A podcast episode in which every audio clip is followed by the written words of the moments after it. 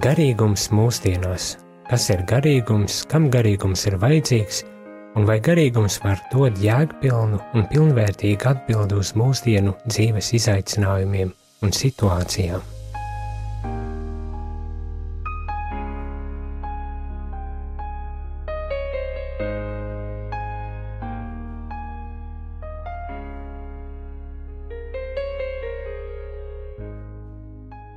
Mēs cenšamies runāt par ignācisko garīgumu un, un dot tādu priekšstatu, kas ir ignāciskais garīgums. Pats svarīgākais dot ir varbūt tās tādus praktiskus savā ziņā rīkus, ko ikdienas dzīvē cilvēks garīgajai dzīvē varētu izmantot, lai, lai dzīvotu, kā Ignācijas saka, tās attiecības ar Dievu, kuru var sastapt ikdienā, kurš un ik uz soli ir ar mums tikai lai mēs kļūtu aizvien vērīgākiem. Un man sirsnīgs paldies jāsaka, ka um, evaņģēliskajai luteriskās baznīcas arhibīskaps Jānis Vainags ir piekristis parunāt par šo tēmu. Es, es pieļauju, ka varbūt tās kādi cilvēki nojauši vai zina, par jūsu saistību ar ignācisko garīgumu vai interesi ar ignācisko garīgumu. Nezinu, kā pareizi būtu teikt, bet tad man tas jautājums būtu, kas bija tas iemesls, kādēļ ignāciskais garīgums un kādēļ, kur, kur, kas ir tas, kas saista ignāciskajā garīgumā tieši priekš jums personīgi, ja tā var lūgt, parunāt. Vispirms es par Lojolas Ignācija garīgiem vingrinājumiem uzzināju kaut kad jau vēl padomu laikos. Es zināju, ka tādi ir, ka tas ir kaut kas nopietns. Tagadējais arhibīskaps Zbigņevs Stankievičs, toreiz jauns inženieris, un es biju jauns skolotājs. Viņš man teica tāds vārds, ka rekolekcijas tā ir kristiešu kalve ka rekolekcijās cilvēki tiešām top par īstiem kristiešiem. Un es tā sapratu, ka ignāciskais garīgums vai viņa vingrinājumi ir saistīti ar šīm rekolekcijām. Un man bija liela interese kaut ko par to uzzināt. Nu, tad es dabūju grāmatiņu, krievu valodā, šo vingrinājumu grāmatu, nu, bet lasot, man nu, galīgi nekāda uh, ieguvuma no tā nebija.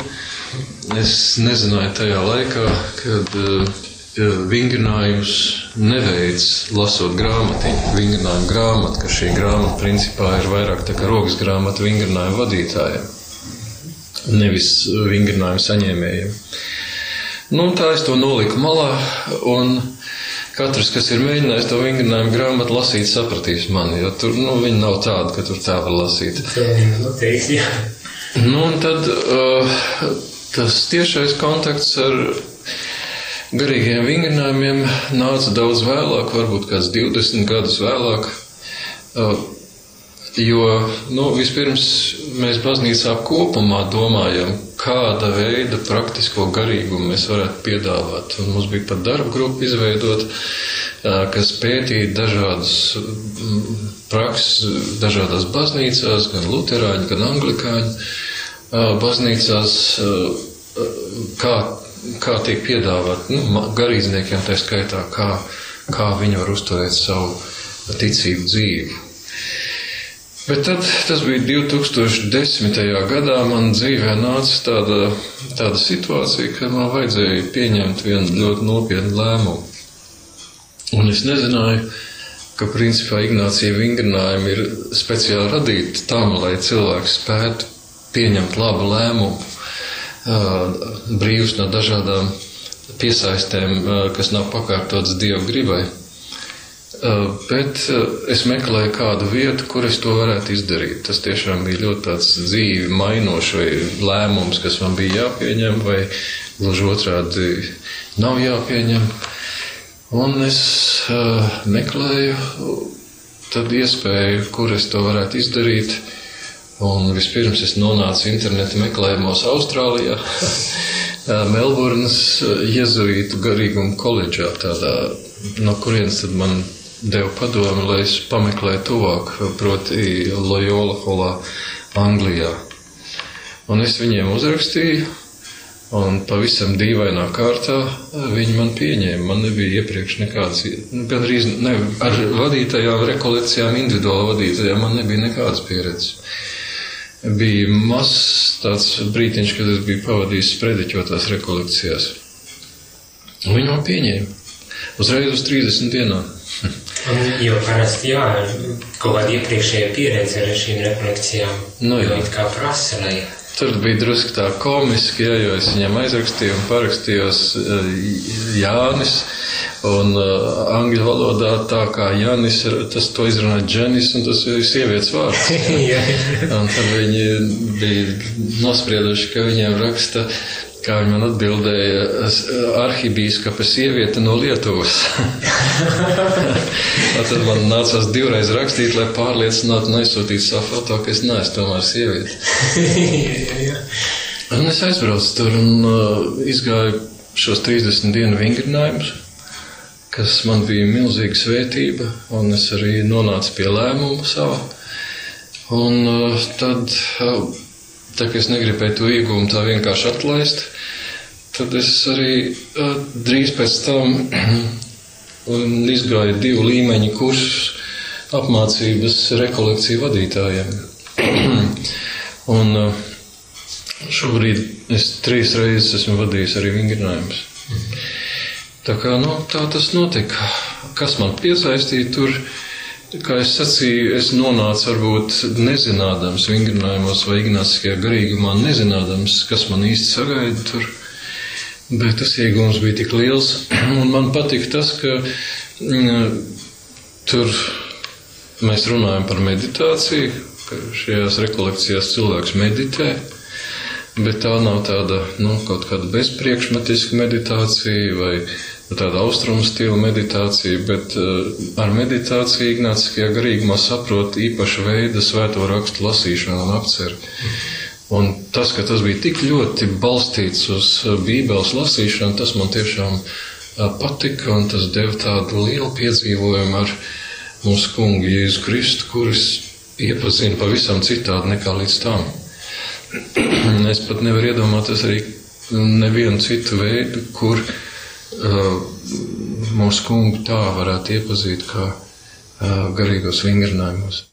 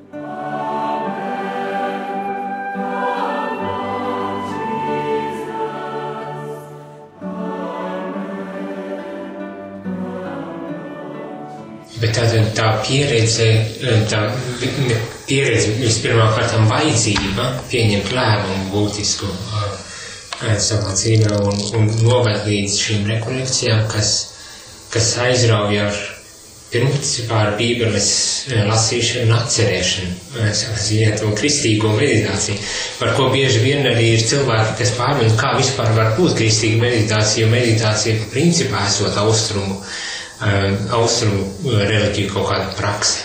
Meditācija ir ļoti luteriska praksa. Mhm.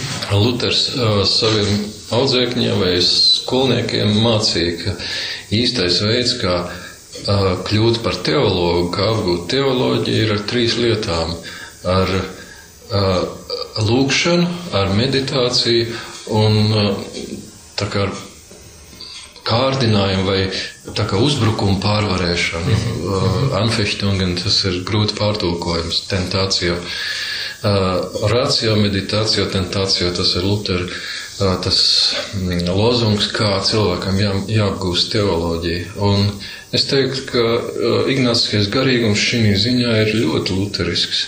Protams, Ignācijas jau palika un bija katoļu baznīcas uzticams dēls. Viņš nekad netika izslēgts no katoļu baznīcas, lai gan ar inkvizīciju viņam gadījās tur darīšanas. Nākās, nācās saskarties. Jā, viņam nācās atbildēt uz jautājumiem par saviem vingrinājumiem.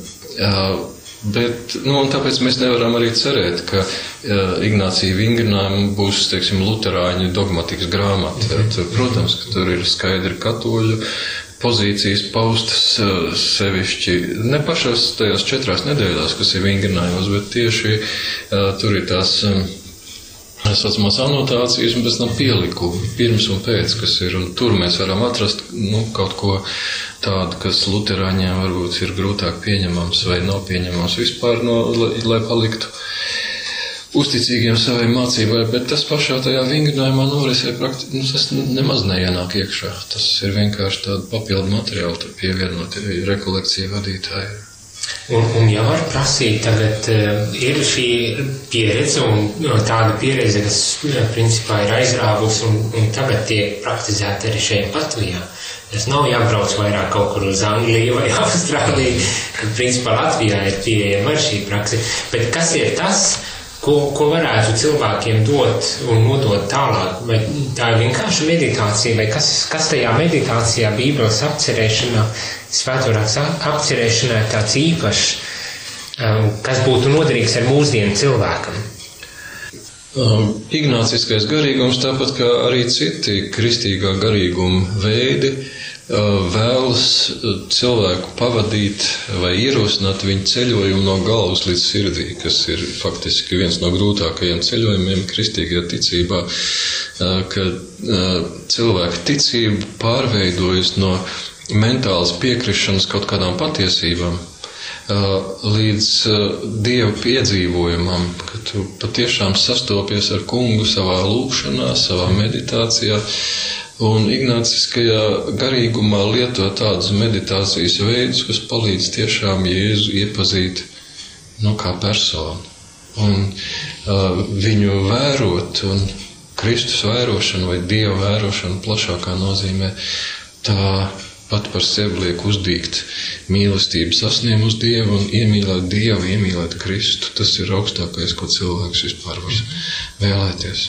Un tas tā, tā man arī tā klausos un, un domāju pie sevis, ka tas savā ziņā arī nu, saka tādu vēsti, ka kristieši nekad kristietim nav bijusi tā iespēja uh, vienkārši paļauties uz kaut kādām pašpietiekamām atziņām vai, vai praksēm, bet kad īpaši mūsdienās ir vajadzīga tā, tā veselīga refleksija par par eh, to, ko baznīca māca, ko, ko kristietība māca kopumā un, un meklējam pēc tās eh, patiesības un tās nu, mīlestības vai, vai, vai ticības cerības savā ziņā ikdienas dzīvē, kas ir, eh, kas nav vienkārši tāds automātisks process, bet kas prasa ļoti dziļu tādu iekšēju ceļa iešanu. Jā, nu svētie raksti ir Dieva atklāsme, kas ir pierakstīta. Un uh, šos svētos rakstus ir iedvesmojis tas pats gars, kuru uh, Jēzus apsolīja sūtīt pēc savas debesīs uzkāpšanas, un uh, ko cilvēks, kristietis, saņem svētās kristības sakramentā. Un šis bībeles apcerēšanas veids, tādā veidā, kā to praktizē šajās rekolekcijās, aicina un ļauj tam garam, kas ir bībeles autors, to personalizēt un realizēt, padarīt reālu dzīvi priekš manis. Un, ja studējot Bībeli ar prātu, mēs vairāk saprotam, kas tur ir rakstīts, ko svētie raksti saka, tad meditējot rakstus, lūdzoties ar rakstiem, mēs uzzinām vai saņemam, piedzīvojam, ko raksts saka man. Un tā ir viens bez otra nevar. Mums vajag gan studijas ar prātu, gan arī um, rakstu piedzīvojumu sirdī. Un tāpēc man liekas, ka uh, mūsdienu kristietim rekolekcijas, kas ir balstītas uz svētiem rakstiem, var iedot tādu trūkstošo locekli tajā ķēdē, ko viņš veido, vai sienu ar Dievu. Kadreiz mums ir daudz kas, ko mēs mēģinām saprast, bet mēs nenokāpjam sirdī ar savu ticību. Jā, tā man liekas arī tāda ļoti um, svarīga atziņa mm. no prāta nonākt uz sirdi, kas diemžēl izpaliek bieži vien. Droši vien, ja paliekam tikai intelektuālā līmenī, studējam, mēģinam izzināt uh, svētos rakstus tādā akadēmiskā, intelektuālā līmenī, tad tas nekad nekļūs par dzīvesveidu vai. Nu, jau stāsta, ka slavenais uh, ateists zvejsalnieks esot Bībeli izlasījis krustām šķērsām padomu laikā, jā. jā.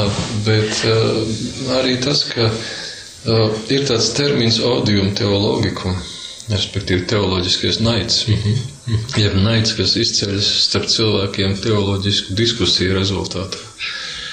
Un tas, diemžēl, ir, ir uh, fakts, ka cilvēki, kas savu ticību tikai prātā grib īstenot, uh, viņi par to strīdās un nonāk naidā. Un tas teoloģiskais naids var būt ļoti negants.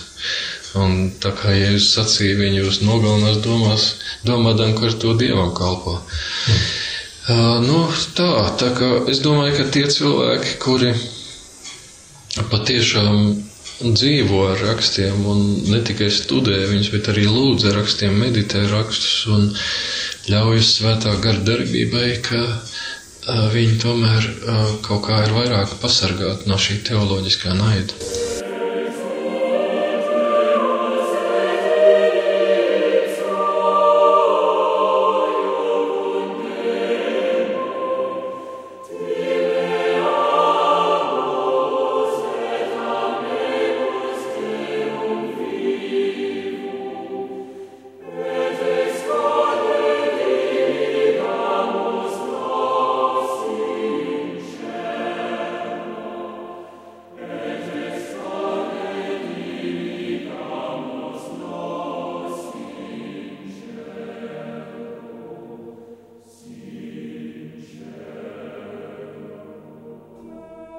Garīgums, dzīves jēga, atbildes uz jautājumiem. To visu klausieties raidījumā Garīgums mūsdienās katru piekdienu, četros pēcpusdienā.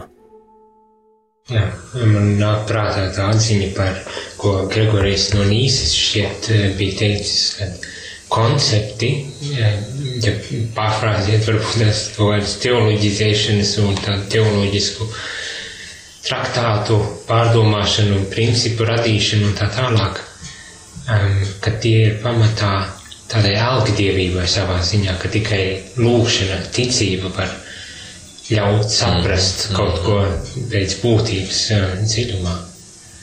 Un, yeah. Tas savā ziņā jā, tā vien šķiet, ka tie, tās rekolekcijas, jau garīgie vingrinājumi ir tāds savu veidu. Rekolekcijas, tā ir tāda viena lieta, es teiktu, lai gan uh, ignāciskās rekolekcijas ir atvasināts vai radušās ap garīgiem vingrinājumiem, tad garīgie vingrinājumi kaut kas ļoti specifisks tomēr. Tas ir, nu, es gan vienreiz piedzīvoju, kā man eh, viens sprediķoto rekolekciju vadītājs mēģināja visus vingrinājumus ietilpināt četrās dienās.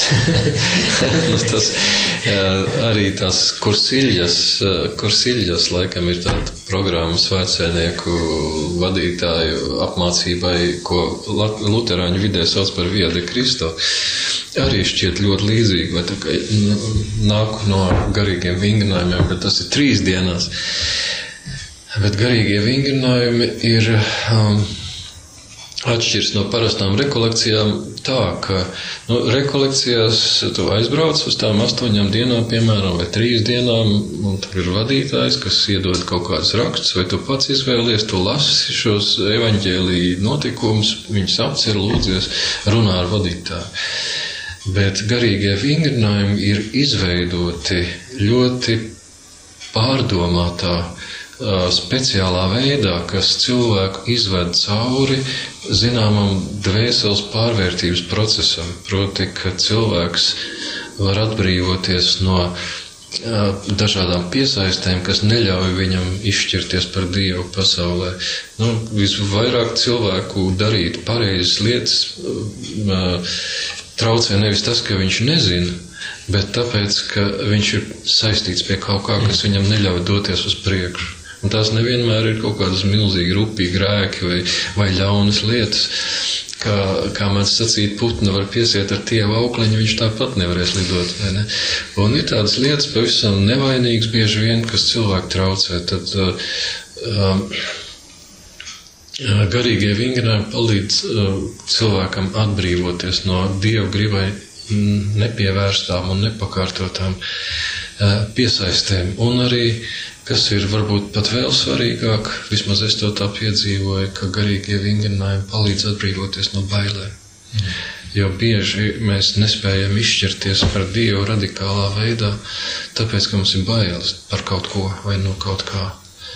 Un uh, garīgie vingrinājumi ir tāds process, kurā tu pat, pat eh, kādreiz lūdz, lai Dievs dod tev to, no kā tu esi baidījies. Un, un, un tā atbrīvošanās no bailēm tiešām ir ārkārtīgi svarīga lieta. Un pat ja cilvēks nespēja palikt tajā stāvoklī eh, bezgalīgi, tad, eh, tad vismaz viņš var atcerēties ka bija brīdis, jā, es spēju nebaidīties. Un es, ja es lūkšu, un ja es atdzīvināšu savu piedzīvojumu ar svētiem rakstiem, ar, ar Dievu, es varu atkal nonākt tur un nebaidīties. Tas ir ļoti svarīgi. Tas ir ārkārtīgi, jā, tiešām svarīgi. Tā varbūt tās arī ir ne, tā cita nedaudz varbūt tās tēma vai tās virziens visā šajā um, ignāciskajā garīgumā. Uh, nedaudz ir atgriežoties pie sākumā, ko teicāt par to, ka lēmumu vajadzēja pieņemt. Un, un tiek arī uzsvērts, ka, lai varētu vispār lēmumu pieņemt, ir jāienāk tādā, nu, jāatbrīvojas no liekām piesaistēm vai šķēršļiem, kas var ļaut pieņemt nu, brīvu un adekvātu lēmumu kon konkrētajā, konkrētajā situācijā. Tieši tā tas ir. Es nevaru iedomāties, es, protams, nezinu ļoti daudz ko šajā pasaulē, arī garīguma vidē. Es pieņemu, ka ir vēl citi veidi un, un skolas un virzieni kristīgam garīgumam, bet eh, es nevaru iedomāties tādu spēcīgāku veidu, kā cilvēku varētu atbrīvot no bailēm un piesaistēm. Jo īstenībā jau garīgie vingrinājumi ir arī ārkārtīgi tāds, nu, intensīvs process, biedējošs. Tu ieskaties sevi tik dziļi, ka ieraugi to, ko nu galīgi negribēji vai negaidīji. Un noteikti negribēji, lai kaut kas tur būtu tāds, ko tu sevi atklāji. Un tāpēc arī bieži vien, nu, vienmēr pirms pieņem cilvēku uz vingrinājumiem, viņi, viņam liek izpildīt anketu, vai viņš vispār spēj to izturēt. Un tas nav tāpat vien vingrinājumi tiešām ir ļoti radikāls process. Vismaz man tas tā bija. Tas pilnīgi pārvērt kaut kādu skatījumu vispār uz kristīgo ticību. Kādi no maniem draugiem man šķiet, kad es kā novicis gāju uz, uz šīm 30 dienām un kāds teica, Nu, Jāni, tagad uh, tavu ticību izjauks un sāks pa, pa gabaliņam no jauna. Nu, tas, tas ir tik intensīvi, ka tāda sajūta var rasties, ka tu zaudē pilnīgi kādu ticību un, un tad pamazītiņām it kā atjaunojies un atzīmes savā ziņā jaunai ticībai, pārveidotai varbūt tas tā var. Es domāju, ka ticība man tur netika izjaukta. Es teiktu drīzāk, ka tas lielais lauciens, ja, vai tā izjaukšana bija tas, ka cilvēku ieved nepieciešamībā vēlēties vai lūgt to, no kā normāli cilvēki atraujās pa gabalu un baidās. Un viņi ir konfrontēti ar savām bailēm, ar, ar to, no kā viņi visvairāk baidās. Un, un tur ir tas process, kas ļauj kaut kā to pārvarēt. Un tajā brīdī ļoti daudz, kas vispār tā nevar ap, aptvert, pat cilvēks ikdienā dzīvojot, cik uh, daudz iespaido bailes viņa dzīvē. Mm. Uh, tā kā. Nu, Tā jau it kā vīriešu cilvēkam pa bailēm daudz nevajadzētu runāt. Jā. Mēs jau no kā nebaidāmies, mēs esam drosmīgi, bet, bet Tur ir tās eksistenciālās lietas. Es vēl tādu kļūdu izdarīju vingrinājuma laikā. Es tur drusku pašdarbību nodarbojos. Kā tā? Es eh, biju paņēmis līdzi kaut kādas lietas, kaut gan ne, neiesaku iepazīties pirms vingrinājumiem ar Ignāciju tekstiem. Ne, es saprotu, kāpēc tagad. Jā, jā. Uh, es eh, ārpus tā, ko man lika darīt, es tur mēģināju lūgt eh, to ņemkungs un saņem lūgšanu. Mm. Kur ir brīnišķīga, pacelājoša lūkšana, ceturtās nedēļas noslēgumā, kā atbild uz Ādama Morem kontemplāciju mīlestības sasniegšanai. Es viņu jā, mēģināju lūgt uh, otrajā nedēļā, uh, tur, kur es Jā, tas bija otrā, otrās nedēļas materiāls, kur bija runa par trešo pazemības veidu. Un tur viņi pilnīgi citādi, tur, tur viņi bija tād, tāds vardarbīgs instruments, kas tev tiešām, tev bija jās, droši vien bija kaut kāda gudrība garām, kāpēc es tur ar viņu noņēmies tajā vietā, bet tas bija ārkārtīgi liela tāda konfrontācija ar, ar, ar visām piesaistēm. Mm. Nu, jā, tā ir tā dinamika, kurai iet, un tā ir jau.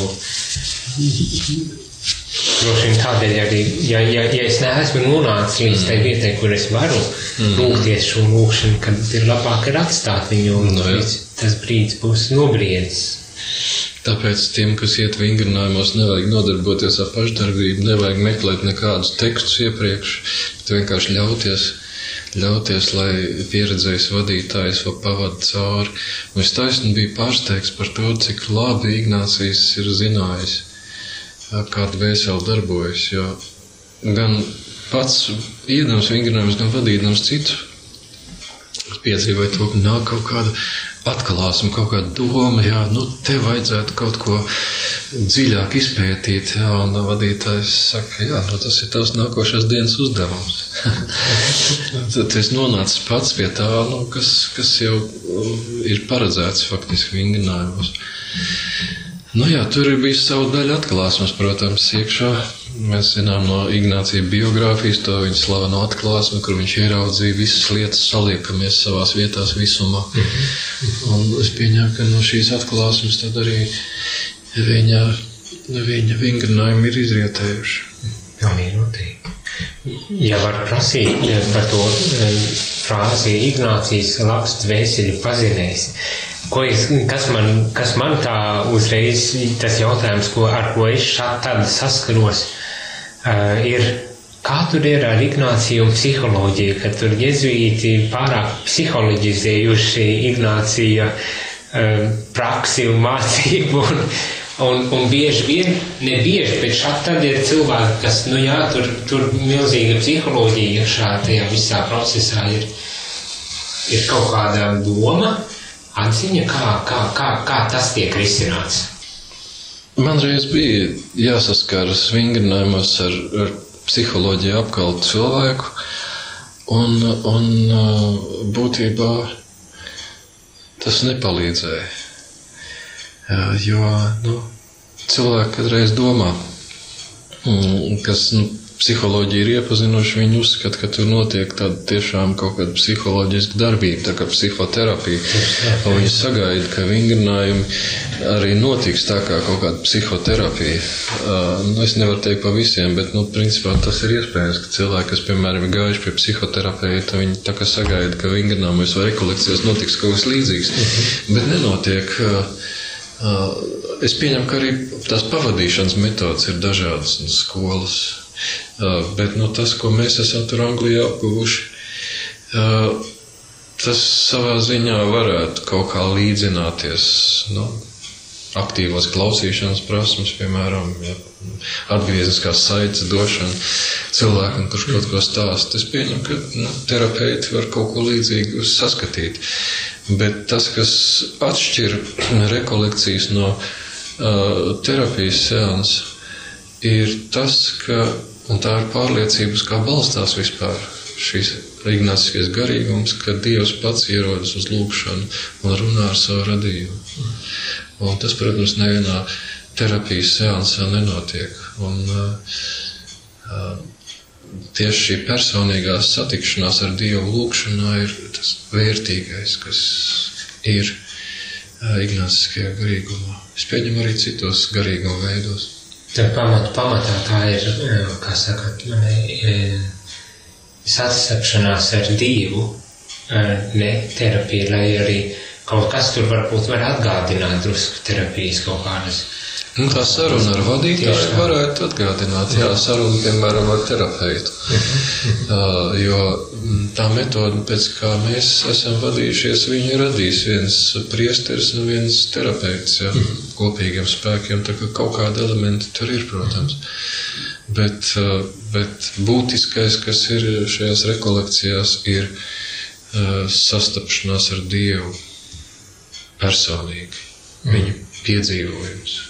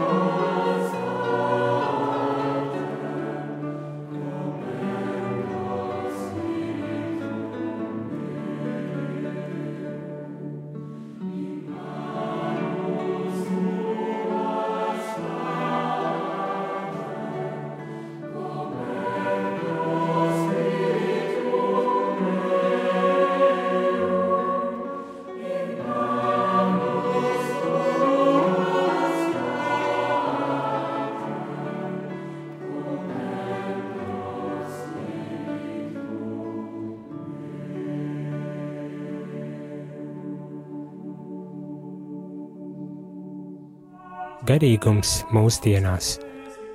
Katru piekdienu, četros pēcpusdienā. Viena cita varbūt tās aspekts no, no šī garīguma un rekolekcijām ir par izvērtes lūkšanu. Tas ir ļoti konkrēts, konkrēta, nu, negribas teikt metodi, bet savā veidā metodi, ja konkrēta lūkšana, ko var, kas ir gan rekolekciju laikā, bet kas arī ir tāds aicinājums arī uh, to ikdienā savā ziņā lietot. Un, un, un man kā jezuītam uh, vismaz klasiski tiek mācīts par divām reizēm dienā darīt šo lūkšanu, tātad to 10-15 minūšu garumā tādu dienas izvērtes vai citviet viņu, citi viņu nosauc par ir kas sauc par eksāmena lūkšanu, varbūt tas izklausās briesmīgi tīpaši studentiem, vai ir, zinu, ir arī kas sauc par apzinātības lūkšanu vai apziņas, nu, nu vis, visādi tie termiņi tam ir, bet, bet tā ir ļoti konkrēta tāda garīga prakse, lūkšana. Mm. Nu jā, mēs, man patīk, es kādreiz rekolekcijas īsās taisīju, tad izdalot dienas kārtību, tad ierakstīt eksāmenes, eksāmenes. es tā uztraucos, kas tad tas tagad var būt. Uh, bet jā, man varbūt pirmā brīdī likās, ka vajag mums turēties pie startautiski atzītiem terminiem, bet izvērts lūkšana, šis latviskojums ir tas, kas tiešām tur notiek. Un es domāju, ka cilvēki jau apzin, neapzināti vai apzināti, bet uh, kristīgi cilvēki to ir praktizējuši. Es zinu, ka, piemēram, mums bija uh, Baptistu ģimene tādi draugi, kas uh, to sauc par dienas noslēgšanu vai tam līdzīgi. Ja? Kaut kas tur tajā bija, bet, uh, nu, kad tu pārdomā savu dienu un pateicies Dievam par to, ko Dievs ir devis un lūdz piedošanu par to, ko tu esi slikti varbūt darījis, un tad izlūdzies svētību turpmākajam ceļam. Nu, tas nav nekas tāds ārkārtīgi neparasts vai oriģināls. Un Ignācijas jau vispār tās metodas, ko viņš vingrinājumos lietoja, viņš jau nebija pats izgudrojis pārsvarā, jo uh, gan uh, tā lekcija divīna meditācija, gan iztēles kontemplācija bija jau pirms viņa pazīstams. Viņš tikai to izkopa kaut kādā veidā un ielika šajā savā vingrinājuma loģikā iekšā. Tur tas viņa ģēnijs parādās. Mm -hmm. Jā, jā, jo tā ir pilnīgākā tiesa. Pat šāda tipa materiāls vai, nu, teikt, rekolekcijas arī citi autori bija sarakstījuši, tā kārtība citāda. Ne, bet, 200 gadus pirms Ignācija bija tāds Saksijas Ludolfs, piemēram, no kā Ignācijas ir smēlies. Tāpat uh, Prioris Gvigo otrais uh, ir aprakstījis iztēles lūkšanu. Jā, tā kā tas viss jau bija pazīstams, un arī Luters, tad, kad viņš runāja par par uh, orācijā, meditācijā, atentācijā, viņš atsaucās uz garīgo metodēm, kas bija jau pazīstams viņa laikā, kas tika lietotas. Ja? Viņš kā augustīniešu mūks to bija darījis un augstu vērtēja. Tā kā tas jau, teiksim, Ignācija uh, vingrinājumi, es saredzu, ka tas, tas Ignācija ieguldījums ir, ka viņš šīs metodas uh, ieliek tādā zināmā plūdumā un norisē, kā instrumenti, kas palīdz sasniegt mērķi, kurā nu, cilvēks var izšķirties tiešām par Dievu. Bet par izvērts lūkšanu runājot, izvērts lūkšana zināmā mērā tomēr ir tādā apzināti plašāka sfēra nekā vienkārši dienas izvērtēšana. Jo dienas izvērtēšanu mēs arī biznesā to varam darīt, brīfings, debriefings, vai, piemēram, mēs drusku nodarbojos ar niršanu, tad mums arī tas ir, ka pirms mums pastāst, ko mēs tur lejā redzēsim, pēc tam, teiksim, mēs pārunājam, ko esam darījuši, kādas kļūdas pieļāvuši un tā tālāk. Tā kā to jau cilvēki dara, bet uh, Ignācijā tā īpašā viņa lieta, ar ko viņš ienāca rietumu kristietībā, bija viņa izpratne par garu izšķiršanu. Un tas izriet no viņa biogrāfijas. Cilvēki varbūt zina, varbūt nezina, ka viņš bija ievainots karā, un tad viņš mēnešiem ilgi, pēc astoņus mēnešus ārstējās. Aiz garlaicības neko nevarēja darīt citu, kā lasīt pieejamas grāmatas, kas bija svēto dzīves apraksti, un, un arī fantazēt savus jaunekļu fantazijas par, par kauju slavu un par, par, par daļām dāmām. Un tad viņš salīdzināja ar laiku, ka tad, kad viņš fantazēja par daļajām dāmām un kaujas slavu, viņš pēc tam jutās iztukšots un sanīcis, bet tad, kad viņš fantazēja, ka viņš varētu līdzināties svētajam Franciskam vai svētajam Benediktam, tad, tad viņš jutās pacelāts un piepildīts, un tad viņš sāk saprast, ka uz cilvēku iedarbojas dažādi gari. Lai arī kā nu, tos eh, garus traktē, jo nu, Ignācijam bija diezgan skaidrs, kas ir ļaunais gars, piemēram, bet nu, mūsdienās varbūt mazāk kaut kā to tādu atzīst. Bet vienalga, viss, kas nāk no, nenāk no dieva un ved prom no dieva, kas apbēdina, kas uzmācas, kas kaitina, kas atņem spēku, to viņš novērtē kā ļaunā gara darbību un, un teiksim, tos brīžus, kad viņš jūt, ka spēks pieplūst, kad dzīvība vairojās viņā, kad viņš jūtas pacelāts un iepriecināts, ar cerību pildīts, tad viņš saprata, ka tur viņam Dievs ir pieskāries. Un viņš izveidoja tādu diezgan pamatīgu, detalizētu, garu izšķiršanas sistēmu, ko viņš nosauc par likumiem vai noteikumiem, kā atpazīt garus pēc viņu darbošanās un kā pieņemt labo garu darbību un kā varbūt pretoties ļauno garu iedarbībai. Un uz uh, šīs mācības pamata tad ir veidot viņa izvērts lūkšana, ka mēs nevis vienkārši atceramies dienas notikumus un dodam kaut kādu vērtējumu, bet ka mēs pirmkārt lūdzam svētiem garam mums parādīt mūsu nodzīvoto laiku, kuru mēs gribam izvērtēt, atklāt to, kas mums tur jāierauga, jo mēs visu nekad neatcerēsimies, jebkuru notikumu. Un tad pēc kaut kādām pazīmēm saprast, kad Dievs ir ienācis manā dienā, vai tajā dienas pusē, ko es izvērtēju. Ignācijas esot šo izvērtu veids katru stundas noslēgumā, kad Dievs ienāca man pieskārās un kā es tad jūtos un ko es darīju, kad Dievs varēja ar mani tā rīkoties.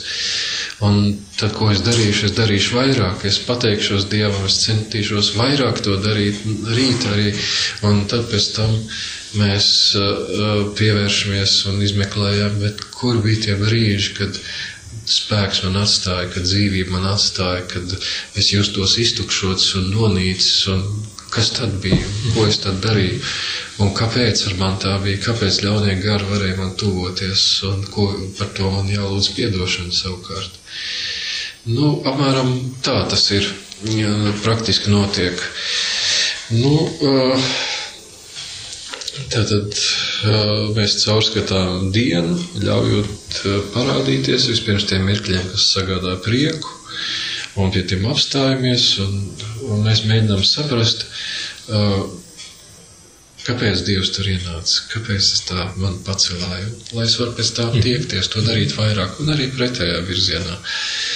Nu, lūk, un tad pēc tam mēs eh, arī raugāmies uz priekšu. Mēs izlūdzamies, pārsteigājam plānu, nākošās dienas plānu, piemēram, un mēģinām izlūgties Dievam, pieskarties visā tajā, ko mēs gribam darīt.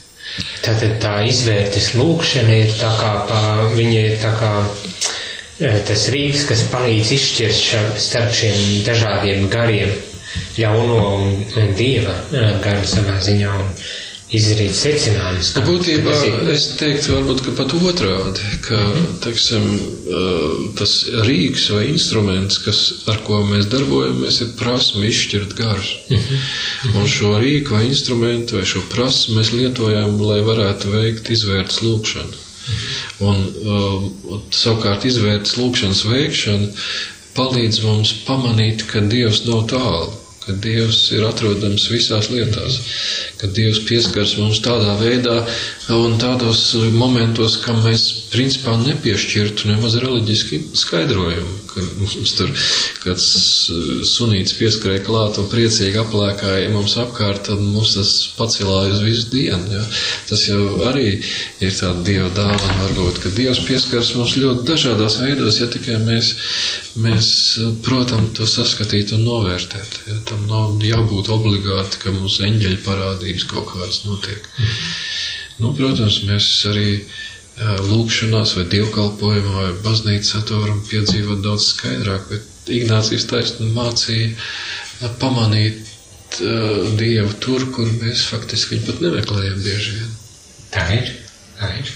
Varbūt tas, tas arī tas tā lielākā pagātība no Ignāciskā garīguma, kad palīdzēt saskatīt Dieva klātbūtni Katrā ziņā man tas kaut kā saistās ar pavisam neparastu lietu. Es bieži esmu domājis, kāpēc vecajā derībā, levīta likumos var atrast tik daudz visādus nosacījumus, kuriem it kā nevar nekādu jēgu saprast. Kāpēc nedrīkst tur darīt to, vai jādara tas, un kāpēc uh, tik daudz visu šo nosacījumu. Un kaut kā man liekas, un es kaut kur dzirdēju tādu skaidrojumu, ka tas bija vienkārši tāpēc, lai cilvēks pastāvīgi atcerētos Dievu. Jo, nu, ja tu ievēro kaut kādus noteikumus, tu atceries, kāpēc. Un tu tad domā par Dievu. Visi jūs 613 dažādie noteikumi, kas vecajā darībā bija, ka tie ir tāpēc, ka cilvēks tad pastāvīgi dzīvo dieva apziņotībā. Un man liekas, tā izvērts lūkšana un vispār garu izšķiršana vai dieva atrašana visās lietās ir līdzīgs tāds dvēseles stāvoklis, ka mēs pastāvīgi dzīvojam un apzināmies sev Dievu priekšā. Papīgi. Raidījums jau arī iet uz beigām, līdz ar to man jāsaka vien paldies par to, ka piekritāt parunāt un padalīties ar savu pieredzi par, par ignācisko garīgumu un uh, vingrinājumu, garīgiem vingrinājumiem un par lūkšanu. Paldies par iespēju! Garīgums mūsdienās.